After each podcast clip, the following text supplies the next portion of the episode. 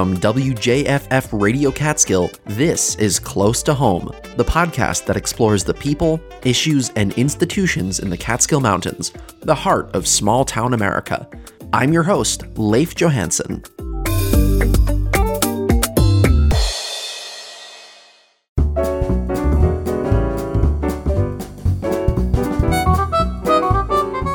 Hey, thanks for tuning in. One of the major local institutions that we haven't talked about yet on this program is our libraries. They are, in so many ways, the backbone of this country. No matter where you live, no matter how big or tiny your city, town, village, or hamlet is, there's a solid chance that there is a public library serving your community. And this is a particularly relevant topic for us here in New York because New York State happens to have the most public libraries out of any state in the US, with 756 unique public library entities established under state law. And with 932 towns in New York State, as we talked about a few weeks ago, that is 0.81 public libraries per town. And I should say that this statistic is from 2012, so today's count might be plus or minus a few libraries, but these library districts don't tend to change too much. In second place is Illinois with 622 public libraries, and in third place is Texas with 551 public libraries. Overall, there are almost 10,000 public libraries in the United States, and nearly 100,000 school libraries. And by the way, New York also has more books in its public libraries than any other state, with over 70 million titles available. California is a close second with 68 million titles, even though California's population is more than twice that of New York's. So we also have the most books per capita, in case you've been wondering. Now, many public libraries exist within library systems that encompass a bunch of libraries in a specific geographical area. Here in Sullivan County, we fall under RCLS, the Ramapo Catskill Library System, which includes 47 libraries across four counties under its umbrella. I was curious about what exactly the purpose of RCLS is so the other day, I met up with RCLS Executive Director Grace Riario to learn more.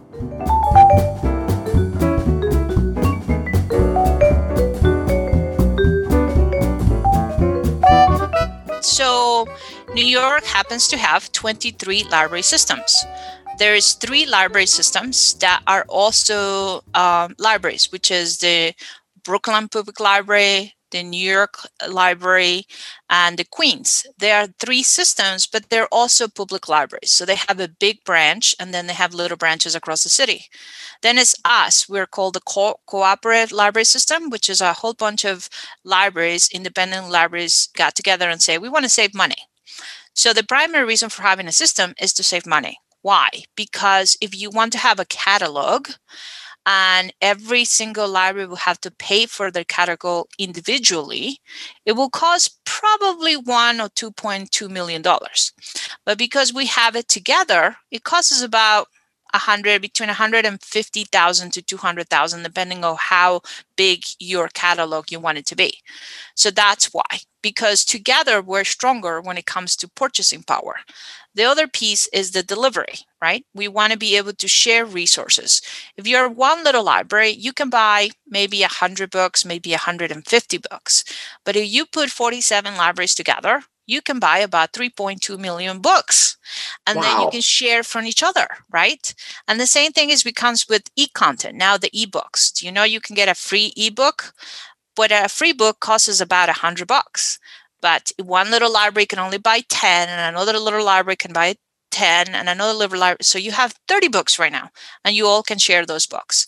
So that's the purpose of a system. Of a system is really to share our resources and to spend public money effectively because every single library cannot afford all the resources that together we can afford and that's why i said together we're stronger. So all these smaller libraries are able to share books and movies and audiobooks between them, but how do those logistics actually work between each of those libraries? remember when I said about the catalog? Yeah. So when we talk about a catalog, you can see all the books of all 47 libraries have.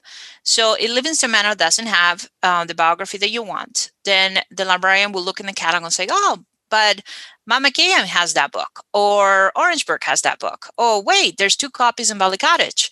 So they put it on hold, which means you make a request through the catalog. And that request goes to Valley Cottage, and Valley Cottage goes, Oh, of course, here's the book.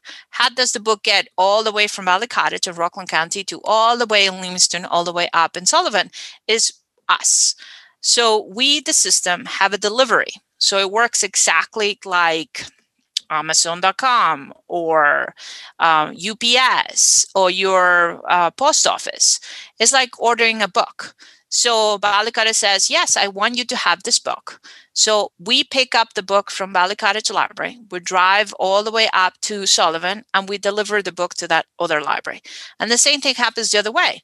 So you will say, Well, wow, now I have to drive all the way to Cottage to return that book. No, you don't. You just go back to Livingston in Sullivan, and you return that book, and that book goes back again to the Cottage Library via us.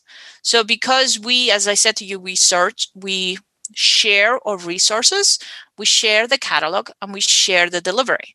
So we only need one set system of delivery and one set system of cataloging so we can all talk to each other and connect with each other. And not only that, we can pretty much get you any book in the whole entire United States because there's another delivery system that we also uh, have that if you see a, a, book in California, we can probably get it for you. It will take a couple of weeks, but I'm sure we can get it for you. And if Wow, you happen to be, yeah, and if you are, um, if you're looking for a book in the New York, uh, the New York Public Library, we probably can get it for you. If you see something in the state library, we can get it for you. If you see Hmm. anything in any of the universities across the New York state, we can probably borrow the book from you. And if you're looking for an article of anything, sometimes the students go into their databases at school and they see, oh, I would love to have this article, but it's not full print. And my school doesn't have it in full print. If you call a public library, they probably can get it for you. You mentioned Amazon a minute ago, and Amazon, of course, started out as an online bookseller. Curious how the Amazons of the world have affected local libraries, and has that really been felt in the last decade or so? I will tell you no, because uh, we're still people pay taxes um, to use the library, and you pay certain amount of taxes, but the amount of um, investment you put in the library that you get back is significant. For example, if you have a family of two children, right, and every child takes out um, two books every single day, that's twenty books a week. If you had to pay those books on Amazon, you will not be able to afford it. I don't know any middle class uh, family that could buy 20 books in one week through Amazon, even if the books are $2 or $3. Because any of the books that you that are little merit and that you kids want is probably going to have a minimum price of $7, $8. Multiply that by 20, you cannot afford it. So libraries are still very, very crucial when it comes to middle class and, and poor families, and even some above middle class when Amazon came out with e content and they came out with the e readers, they were fantastic at marketing those things. They were brilliant and people bought them. Problem is, nobody knew how to use them. So, guess who helped mm-hmm. all those folks in January, right after Christmas, to use them? That was a librarian. That was a, a- somebody that worked in the library, took the time, couple hours to show you how your new toy worked. I know libraries have started using things like Libby, right? Which is, I think, actually, you're probably the best person to talk about what Libby is. I use it on, on my phone all the time, but I those is an app aren't familiar with it. Yeah, Libby is an app that helps folks download ebooks, uh, read e-magazines, um, get audiobooks for free. So we collectively, as I said to you, have put together our funding and spend some money, and we buy all this all this content for you folks, for you, the public. So the only thing you need to do is you need to have a device, whatever devices you like, and you download the app. You type in your library card one time, And after that, you can download as many books, or audiobooks as you like. And we have now three, almost 3,000 that you can choose from. So, and all that is is free to you if you invest in your library once a year through your taxes. Does it seem like people are weaning off of in print books that you would take out of the library in a, a more standard way and using something like Libby more often? Is that is there kind of a switch that you're seeing happening?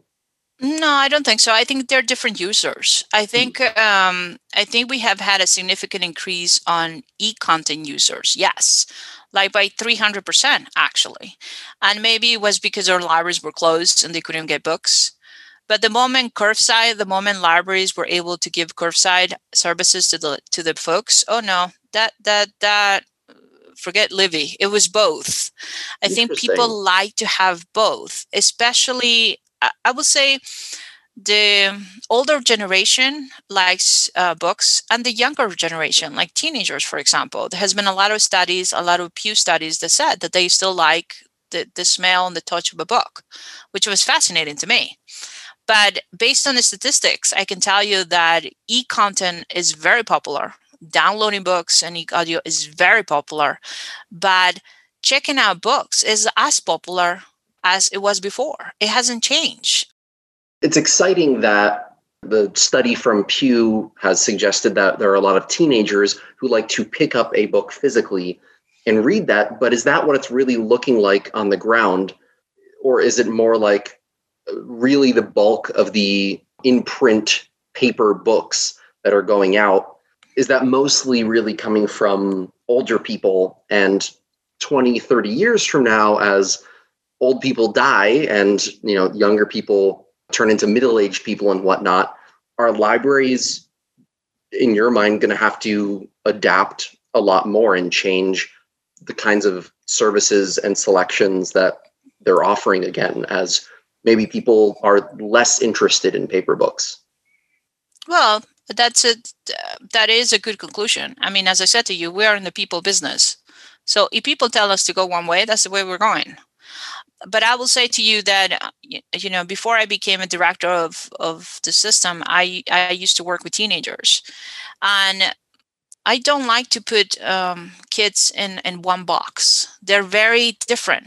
I think that they, there's always going to be young people that like the book and and not so much the book as in written uh, so i'm not talking about just books that are stories right? Because I, I met a lot of young men and, and women in my time as a teen librarian that hated English mm-hmm. completely absolutely hated it they will not be sitting and reading um, faulkner or shakespeare or jane eyre no matter how cool you think that book it is they will not be sitting reading for you yeah. but if you provide them with a graphic novel oh my God, I had a young man that will sit in the library for hours reading graphic novels. And they will go through 15, 20 in, in hours and they will come and say, What else do you have? So it, it's a different. Um, there's also a lot of books when it comes to mechanics, when it comes to computers, when it comes to technical things that people want to know about. So it's again, it's just about how they f- they want to have the information in front of them. Do I agree with you? I think if if if our communities say to us, "Hey, um, I I think we want to have the information done via e-content," then we are going to put more funding into e-content. But if there is still folks that still want the print, that's where we're going. But in the publishing world, yes, print materials have decreased significantly. I do agree with that.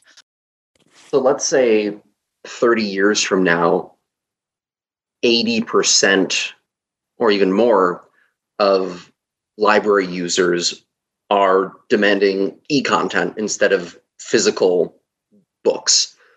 I'm curious what the library space would end up looking like, right? I mean, when you walk into a library today, almost all libraries I've ever been to in the United States have the same basic setup where most of that physical space in the library is dedicated to housing books. I mean, there's other stuff as well, like audiobooks, movies, and whatnot. But even as DVDs are kind of being phased out and people are using different streaming services, lacking a, a demand years from now for much of the stuff that's currently taking up the physical library space what does that physical library space end up looking like? It, it seems like there's there's suddenly well, a, a lot of different options for how a library would even look. I agree. And again it comes to the people right?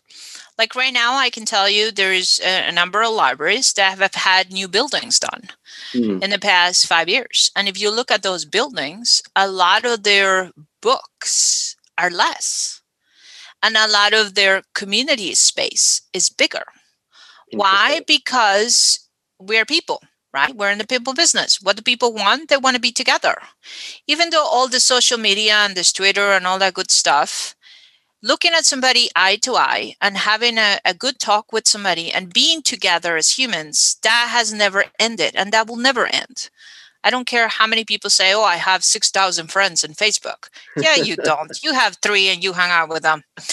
so, it's it's that piece never going never going to end. We are social creatures and we like to be together.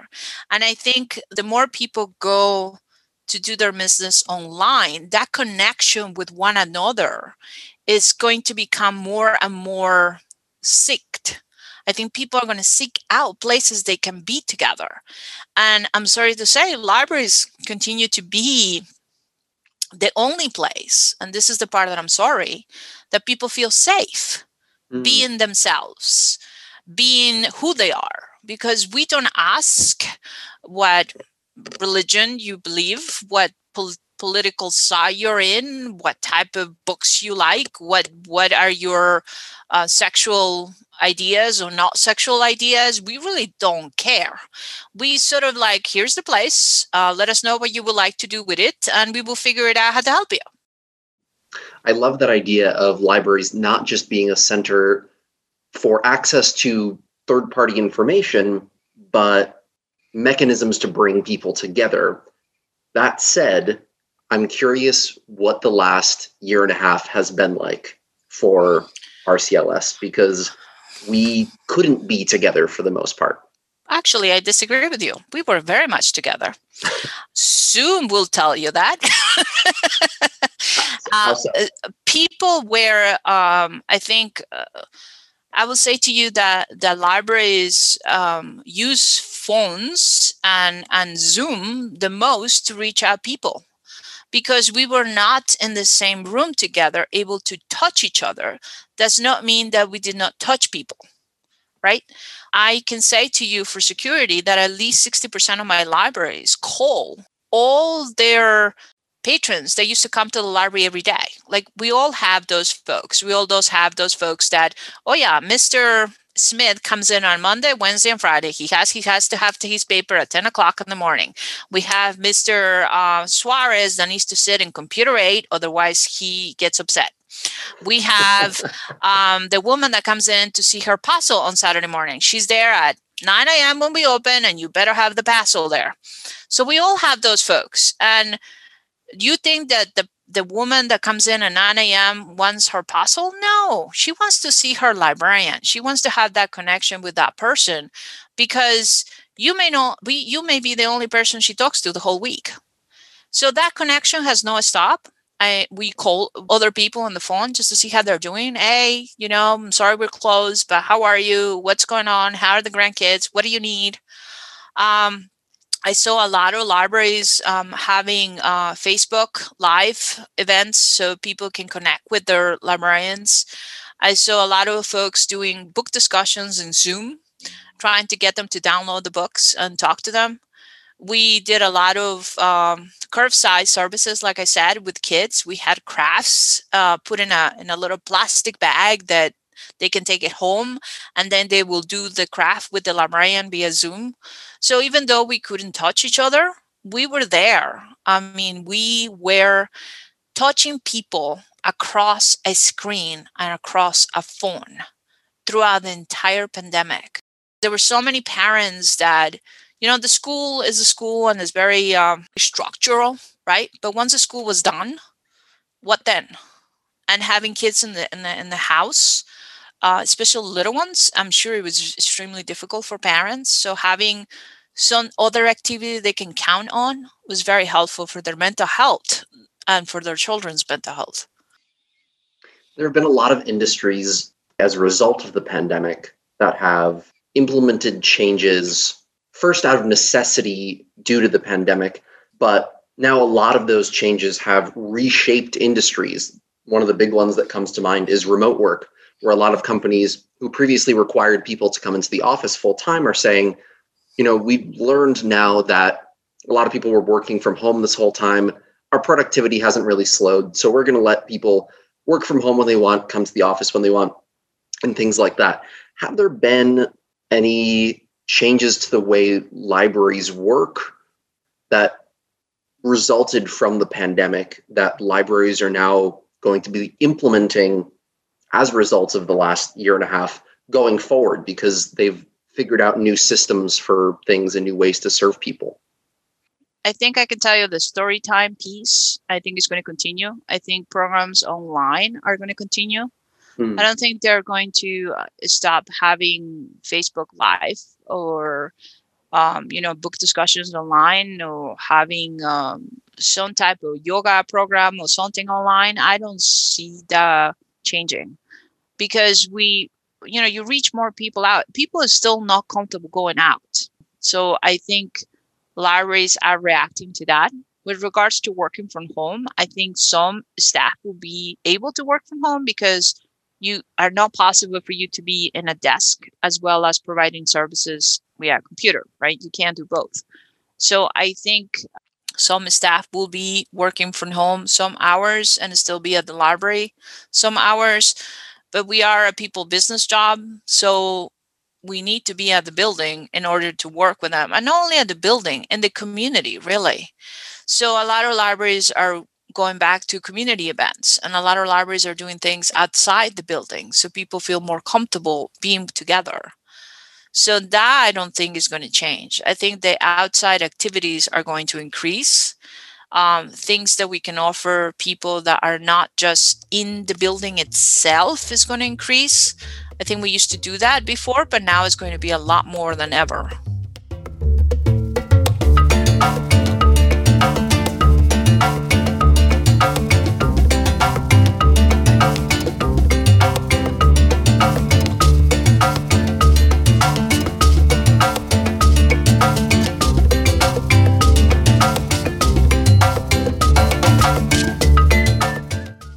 I think that a major root of my own interest in libraries is that I've been around them my whole life.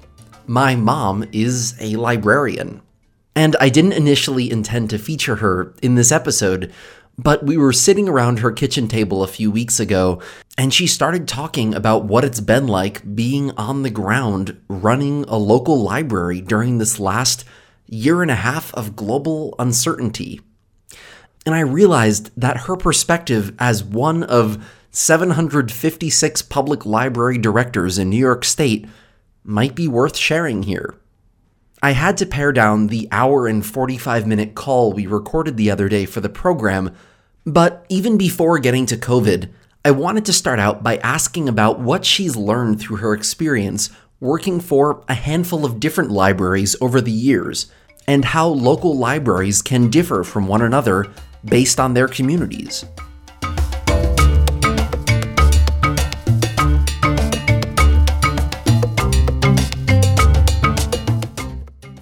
My name is Peggy Johansson. Very similar to your name. Amazingly similar. And I am the director of the Mamakating Library in Wurtsboro, New York. Do the needs of different libraries, even within the same general locale, like the same county, or the same region look different from one another pretty significantly based on the communities that you're serving? Yeah, it's so interesting how even within Sullivan County, the communities differ.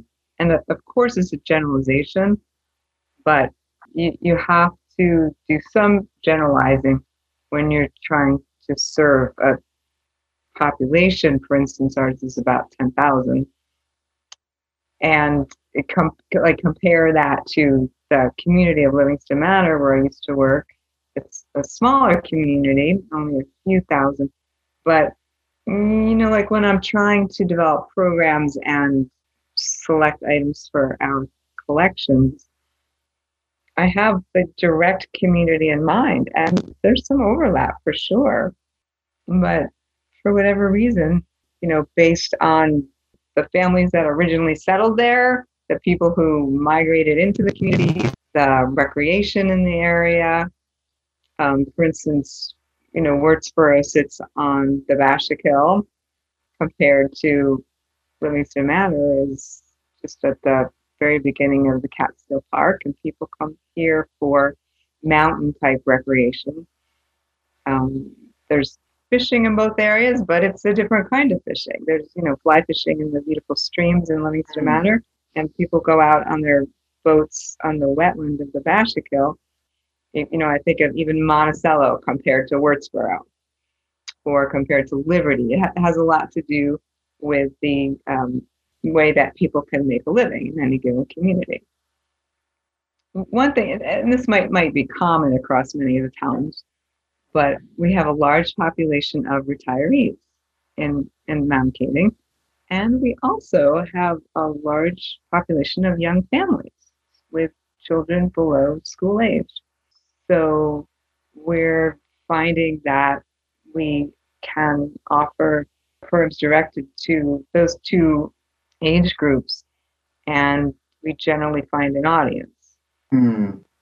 So, technology support is very important, and traditionally that's been a need of seniors.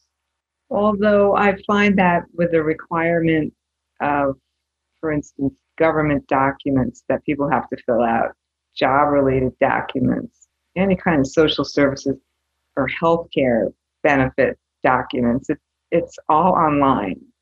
And so people of all ages really struggle with that. And they may feel some comfortability with technology, but then they'll hit a snag and they get very frustrated. And so we can provide support there. People are so appreciative of that. And even just providing access to the internet for some people, that's essential because they, they can't get it at their home for whatever reason. As a librarian, how much of a social services expert do you need to be? do you mm-hmm. really need to know the tax forms, the full range of government services that people need to access? I mean, yeah. to what extent do you kind of need to be an expert on all of that? That's a really good question because there's so many different programs out there. And I would like to, and, and I sort of aim to have somebody on the staff uh, familiar with at least how to access the website where the various um, popular documents are found or, or applications. Emergency broadband benefits and rental assistance right now are programs that the government is, making available to individuals. So we have information available. At least I have a, a general knowledge of how to go through the process of how to apply for that. Um, HEAP and SNAP are popular programs in the county for food assistance and heating and cooling assistance. And so I'd like to have somebody each year on the staff who's trained in how to apply for that. And we have paper documents. And so, you know, another service that's very popular is just our faxing because so many documents, once they're completed, have to be faxed in. And often um, doctors and health insurance uh, companies are re- required documents to be faxed in. We are faxing for people. All I've heard, I've heard people say faxing still exists. Yeah, I'm actually very day. surprised at that. Oh yeah. yeah, all the time. People have to send photos of their driver's license, of their heating bill, their electric bills, or or just their you know medical documents. Yep.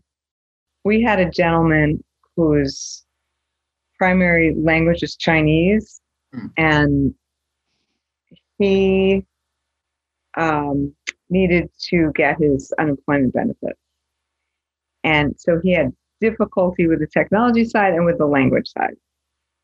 besides just the general complication of whatever his situation is that, that anybody would have had in, in loss of work and then trying to fill out the document in the way it's supposed to be done. So we worked with him and we worked with him and we worked with him. We helped him make phone calls. We helped with translation when he was on the phone. Wow. We uh, we helped him understand the emails he was getting in response to the forms we were helping him fill out. This probably went on over the course of two weeks. I want to say everybody on our five person staff worked with him at one time or another. He was so grateful.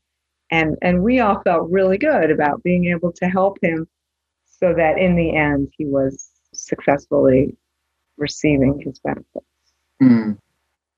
On another topic, before we started recording this conversation, we were talking about maybe doing a conversation like this recorded last week. And I said that I kind of wanted to ask about what running your library has been like during COVID. You kind of had got this very kind of exasperated look on your face. And I think it said a lot about what it's been like for the last year and a half trying to make this work, particularly with the backdrop of a library's mission being to serve so many different needs of the community. And so I'm curious what that's kind of looked like for you. Well, the kind of silver lining of the pandemic was that we very much learned that the library is more than the building, which we knew anyway, but you know, it was a very firm lesson. So we made the kind of transition that everybody had to make to serve the public remotely. And then once we were able to get back together in a limited fashion to be able to serve people primarily outdoors. So bringing materials out to people in cars on the sidewalk and holding programs outside, which we're still trying to do.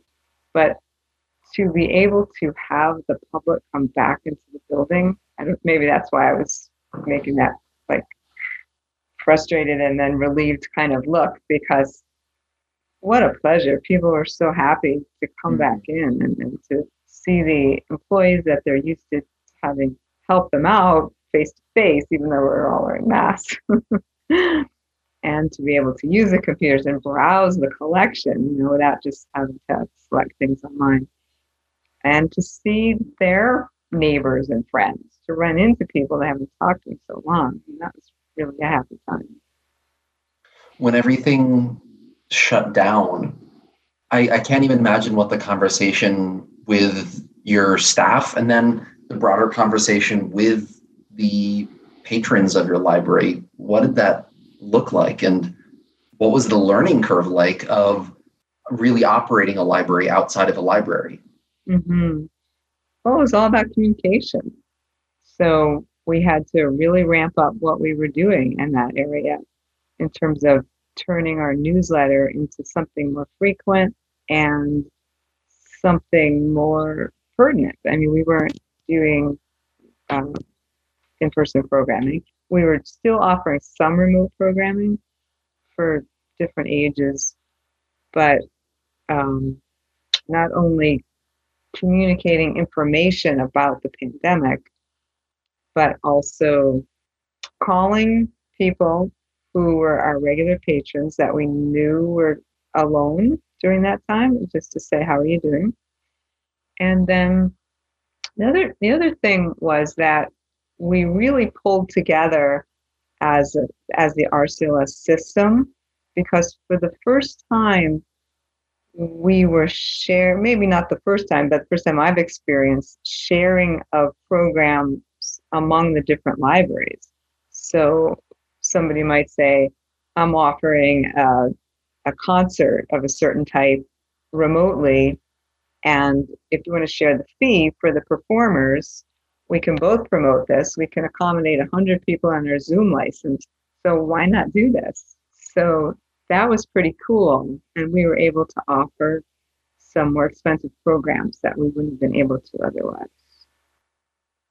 As sort of the local center for information of all types at any given local library, are there a lot of people that come to the library with questions about COVID and about regulations and about the disease and any other number of things related to this virus. And have you kind of had to do a crash course in public health knowledge? I mean, just as your son, I know that you don't have a degree in public health, and I imagine that your other library clerks and other people that are working there probably don't have strong backgrounds in medicine or public health and whatnot. So, what has that been like if that is the case that people are coming for information about COVID to kind of spin up? Interestingly, from the very beginning, we anticipated getting a lot of those kinds of questions, and we really didn't.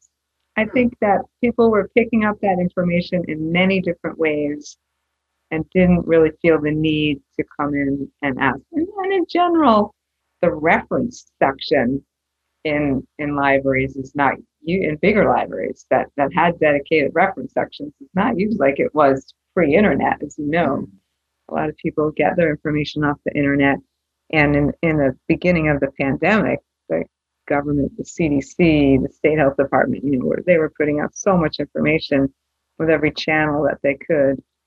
We we did offer a, a Zoom program by a biologist on how the vaccine works and on the biological level, and the cellular level, rather, um, which was really a, a great presentation. I was glad to be able to do that. So whenever I can, we'll either put out paper-based resources or offer programs on information that is relevant to what's going on in the world. But yeah, I think that was common among the other libraries as well. I remember speaking to other directors about that. Are you getting a lot of questions about what's going on in this pandemic? No. Are you? Not really. We expected that, but I guess that that wasn't something that wasn't a role that we needed to fill at the time. We just had to apply the, the guidelines as far as keeping people safe. The way you catch the question is really interesting. You're not an expert in this. Well, I'm not an expert in most things.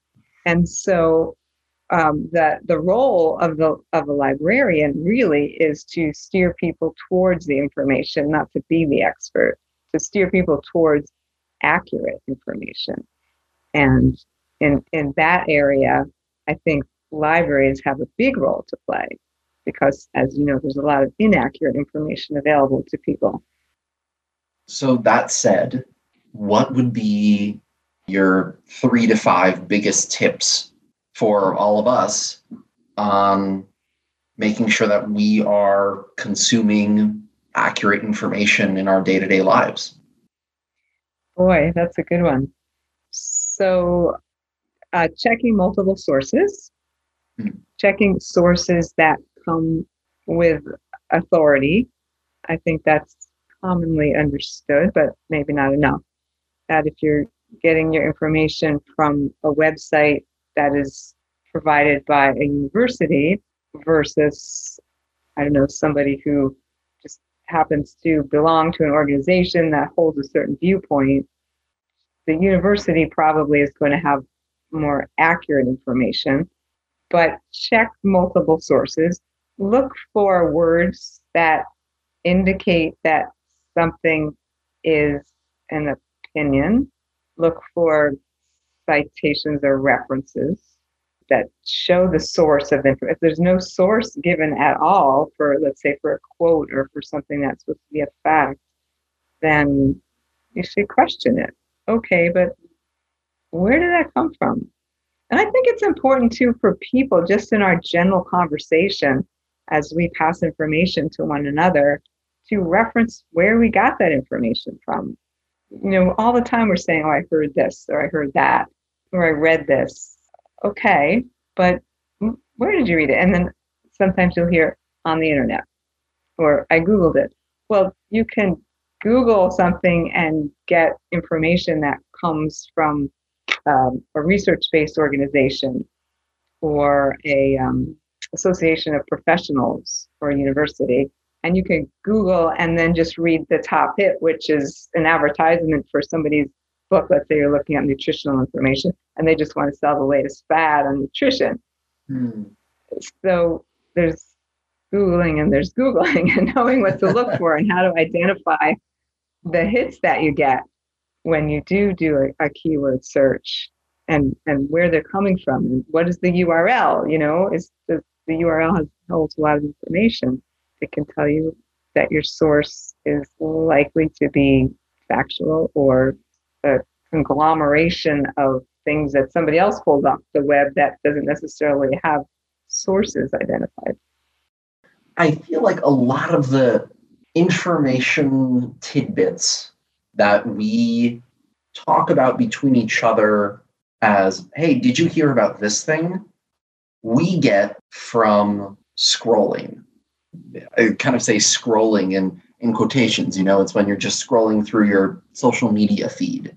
okay And in that context, it's hard to even pinpoint sources usually because sometimes people just post things or pages just post things on, on social media. And as you're scrolling through your feed, you'll just scroll past like a blurb that says this about whatever.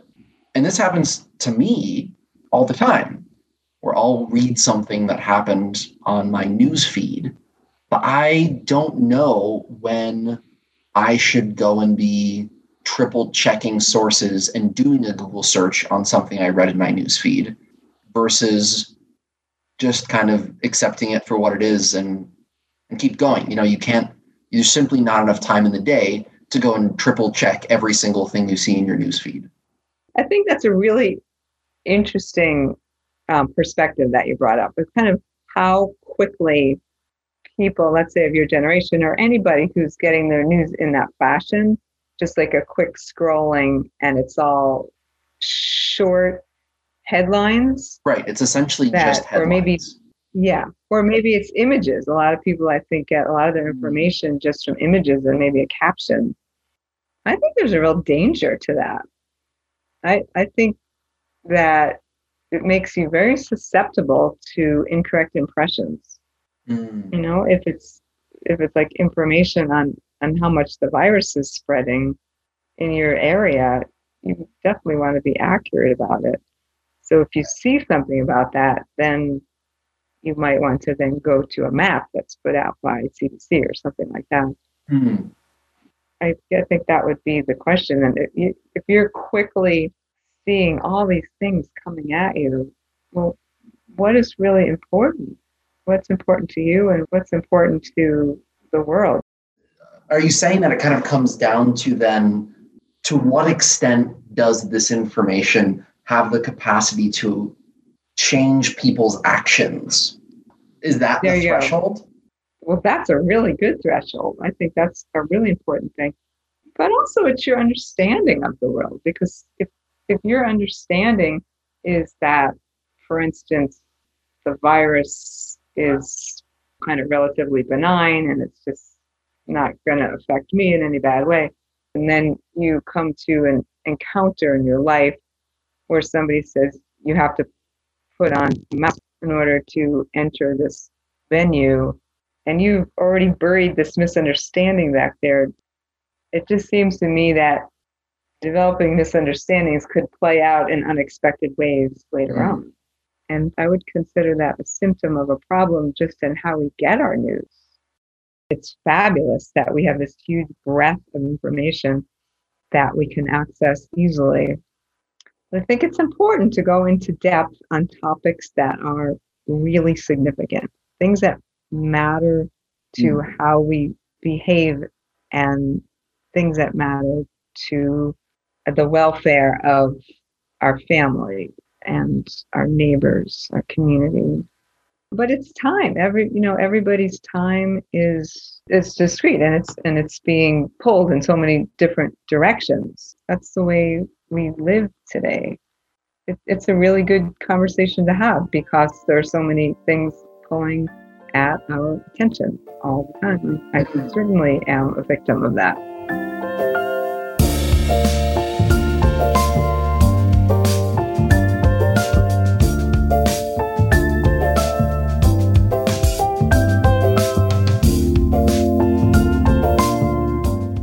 A few days after that conversation with my mom, she called me up and shared a few more thoughts she had on our talk about how we get our information about the world, which is sort of the essence of what libraries are all about.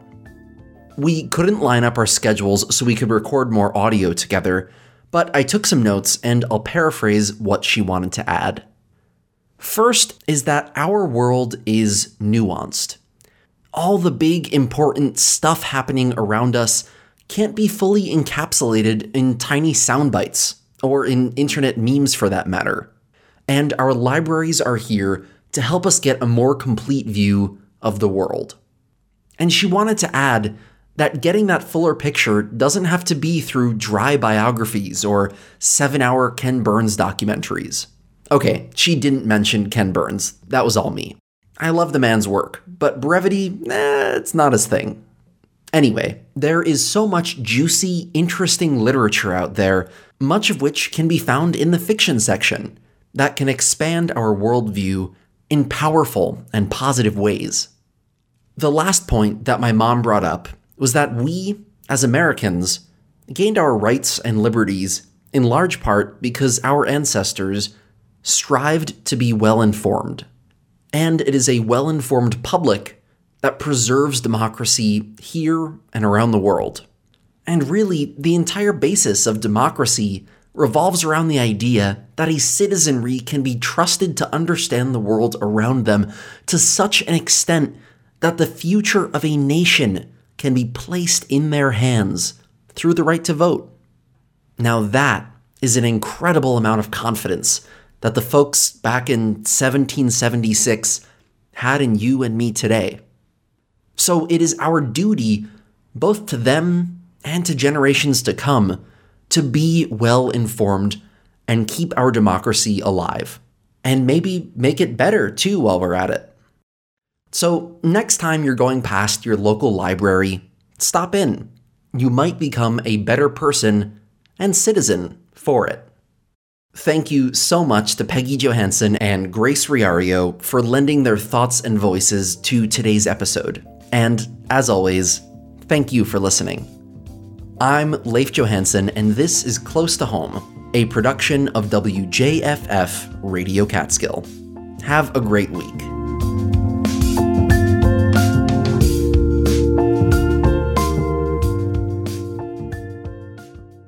Thanks, Mom.